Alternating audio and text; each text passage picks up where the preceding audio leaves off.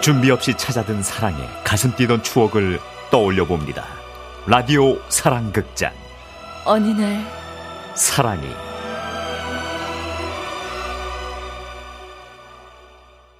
그러려고 그랬어 돌아가려고 너의 지숙 씨의 당신 나이 26. 지숙 씨 표현을 빌리자면 아무것도 안 해도 마냥 예뻤던 시절. 지숙 씨는 막 아픈 사랑을 끝내고 결심했죠. 다시는 사랑하지 않을 거야. 하지만 이런 예상과는 달리 한 행사에 참석하여 조원들을 이끌던 지숙 씨는 그곳에서 한 남자에게 반하게 됩니다. 아, 그좀 애를 주세요. 제가 옮겨드릴게요, 조정님. 멋있다. 아, 나머지 짐도 이리 얹으세요. 세상에 어, 매너도 있네. 자, 그럼 저 먼저 행사 준비하고 있겠습니다, 조장님. 부지런도 하지. 그래서 다음 날 지숙 씨는 안부 인사를 핑계로 남자에게 전화를 겁니다. 아, 저 한지숙인데요. 저기 어제 뒤풀이 후에 잘 들어가셨나 해서요. 저 성함이 영선 씨였죠? 아, 네. 김영선입니다. 다음 달 행사에도 오시나요? 아니요. 어, 영선아, 이거 어디다 넣어? 어, 그냥 파란 상자에 넣어. 어, 다음 달부터는 다른 지역에 취업이 되세요. 이거 뜨게 될 것 같아요. 지숙 씨에겐 정말 날벼락 같은 소식. 그럼 여긴 다시 안 오시나요? 네. 휴가차 오지도 않으시고요. 네. 그 회사 휴가 없는데요. 아니, 그래도 친구들 좀 만날 저 겸 친구 없어요. 연애할 마음도 없으시고요. 네, 네, 네. 저 연애 안 해요. 영선아, 이 인형 나 가져도 돼? 어. 어. 저 더 하실 말씀 없으시면. 지숙 씨는 조금 더 용기를 내어 봅니다. 네. 저 그럼 저, 저랑 이제 연락할 일도 없겠네요. 네. 영선아, 이 신발 내가 신을까? 아, 제가 지금 친구하고 짐을 싸던 중이라서요. 야, 그럼 여보세요? 여보세요? 와, 친구도 없고 연애도 안 한다더니 여자친구 와 있는 거 아니야? 그렇게 지숙 씨의 사랑은 혼자 타올랐다 혼자 끝내버려야 했습니다. 다시 널 사랑할 수 없다면 내 모든 눈물로 그 후로 1년쯤의 시간이 지났습니다. 어느 날 지숙 씨의 휴대전화가 울립니다. 여보세요?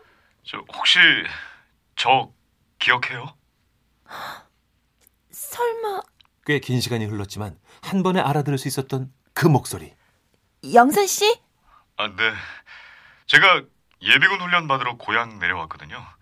겸사겸사 며칠 쉬었다 가려고 하는데 아, 문득 생각이 나서요. 아, 네. 지숙 씨는 접었던 마음이 스멀스멀 펴지는 것 같이 느껴집니다. 그러면 저 훈련 끝나고 제가 술 한 잔 사드릴까요? 네? 아, 아, 뭐, 네, 네, 좋죠. 이제 다시 시작이구나. 지숙 씨는 한껏 멋을 내고 약속 장소로 나갑니다.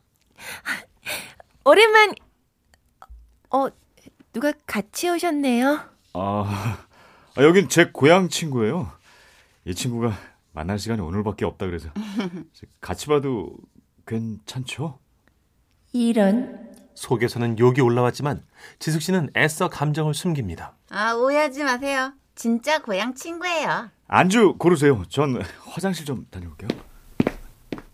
지숙 씨는 궁금했습니다. 도대체 영선이란 남자는 어떤 사람인가? 내 마음을 아는 듯 술약 속인 흔쾌히 응하면서 또 이렇게 친구를 데리고 나온 건 눈치가 없는 사람 같기도 하고 말이죠. 저 오랜 친구라고 하니까 뭐 하나만 여쭤볼게요. 영선 씨는 어떤 사람인가요? 그러니까 저 연애에 있어서 음, 글쎄요. 주변에 여자는 되게 많아요. 근데 여자를 사귄 적은 없어요. 여자를 사귄 적이 없다라. 그날 지숙 씨는 영선이란 남자에게 묘하게 더 끌립니다. 왠지 확실하게 내 남자로 만들고 싶다는 오기 같은 게 생겼달까요? 그래서 그날 지숙 씨는 술김을 빌려 이렇게 말하고 말죠. 우리 연애 같은 거 할까? 그러자 돌아온 대답. 그래, 헐? 흥? 진짜? 그래.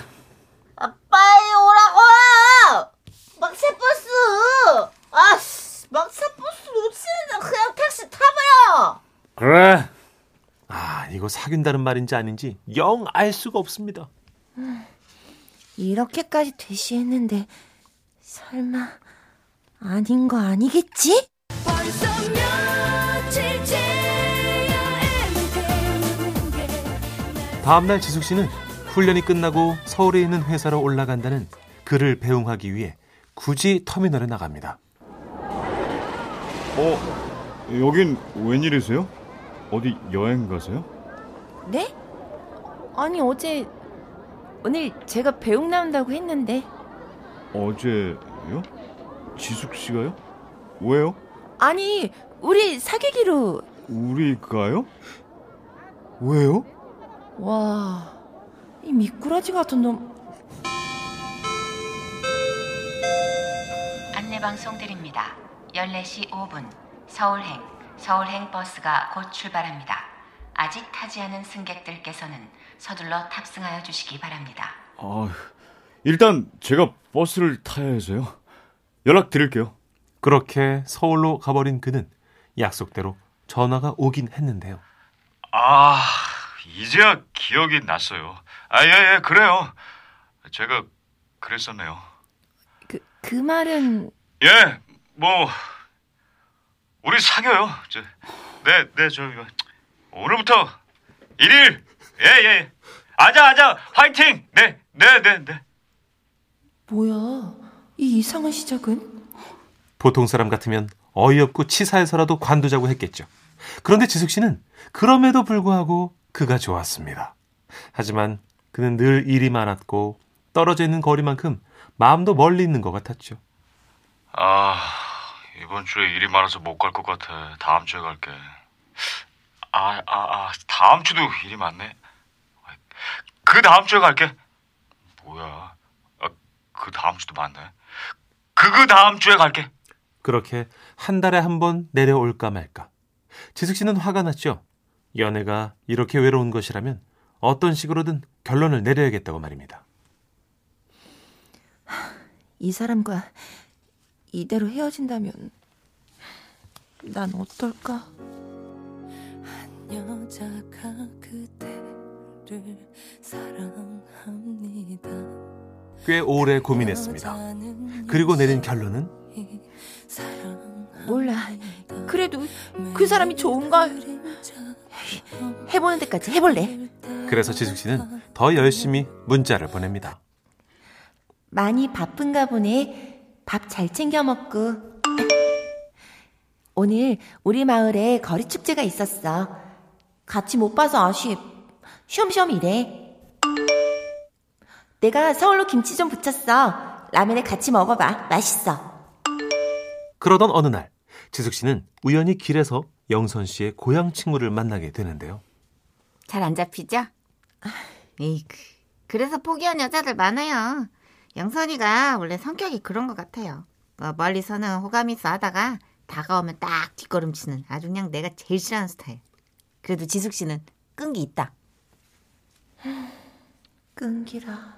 하지만 끈기 있던 지숙 씨도 이제 서서히 지쳐갑니다. 그래서 결심했죠. 그를 만나서 단판을 지어야겠어. 그렇게 무작정 올라간 서울. 갑자기 와서 많이 놀랐어. 아무래도 우리의 이 흐지부지한 연애는 이제 마침표를 찍어야 할 것 같아. 어? 나하고 계속 연애할 생각이 있는지 아닌지 여기서 말해. 과연 영선 씨의 대답은 저기 일주일만 시간을 주면 안 될까? 이 미꾸라지 같은 놈. 이라고 생각했지만 입 밖으로 내뱉진 않았습니다. 대신 이렇게 말했죠. 그, 그래. 일주일 뒤에 전화할게. 진짜? 진짜 일주일 시간을 준다고? 영선 씨는 갑자기 가려는 지숙 씨의 손을 잡습니다. 지수가. 어? 지금껏 너처럼 나를 끈기 있게 대해준 여자는 처음이었다. 그동안 내가 잘못했어. 한 번만 기회를 줘. 구멍난 가슴에 알고 보니 영선 씨는 정식 연애를 한 번도 해본 적 없는 모태솔로.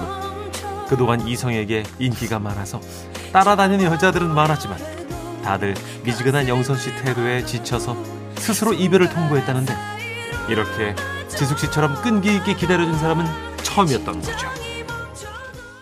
이제 내가 정말 잘할 거야. 너한테 올인할 거야. 미안해. 그렇게 시작된 정식 연애. 그의 말은 사실이었습니다.